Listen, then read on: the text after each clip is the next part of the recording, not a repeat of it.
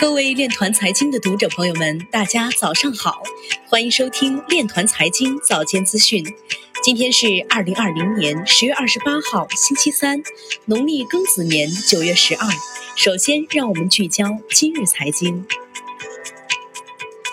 德国 W E J 银行计划为其客户提供加密托管解决方案。俄罗斯区块链协会主席说，俄罗斯央行故意延缓加密进程。江苏省印发区块链产业发展行动计划，构建“一加三加 N” 产业布局。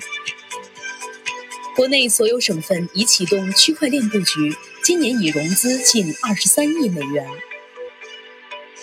Web 三基金会已推出开源注册服务。研究表示，北美和欧洲控制了百分之八十八的闪电网络节点。灰度报告指出，超过一半的美国投资者对比特币感兴趣。摩根大通为区块链及数字货币项目设立新部门。杜军说，在区块链领域。不同赛道的项目有着各自的估值模型。肖峰表示，基于区块链的终极应用将是成百上千行代码构成的应用。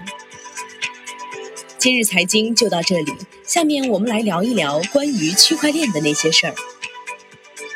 据财联社消息，中国银行前行长李李辉在2020第六届区块链全球峰会上表示。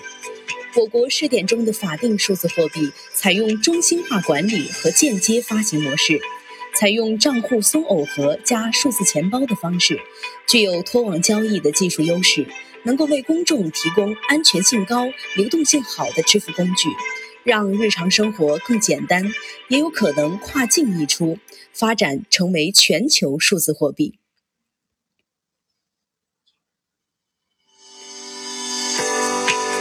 以上就是今天链团财经早间资讯的全部内容，感谢您的关注与支持，祝您生活愉快，我们明天再见。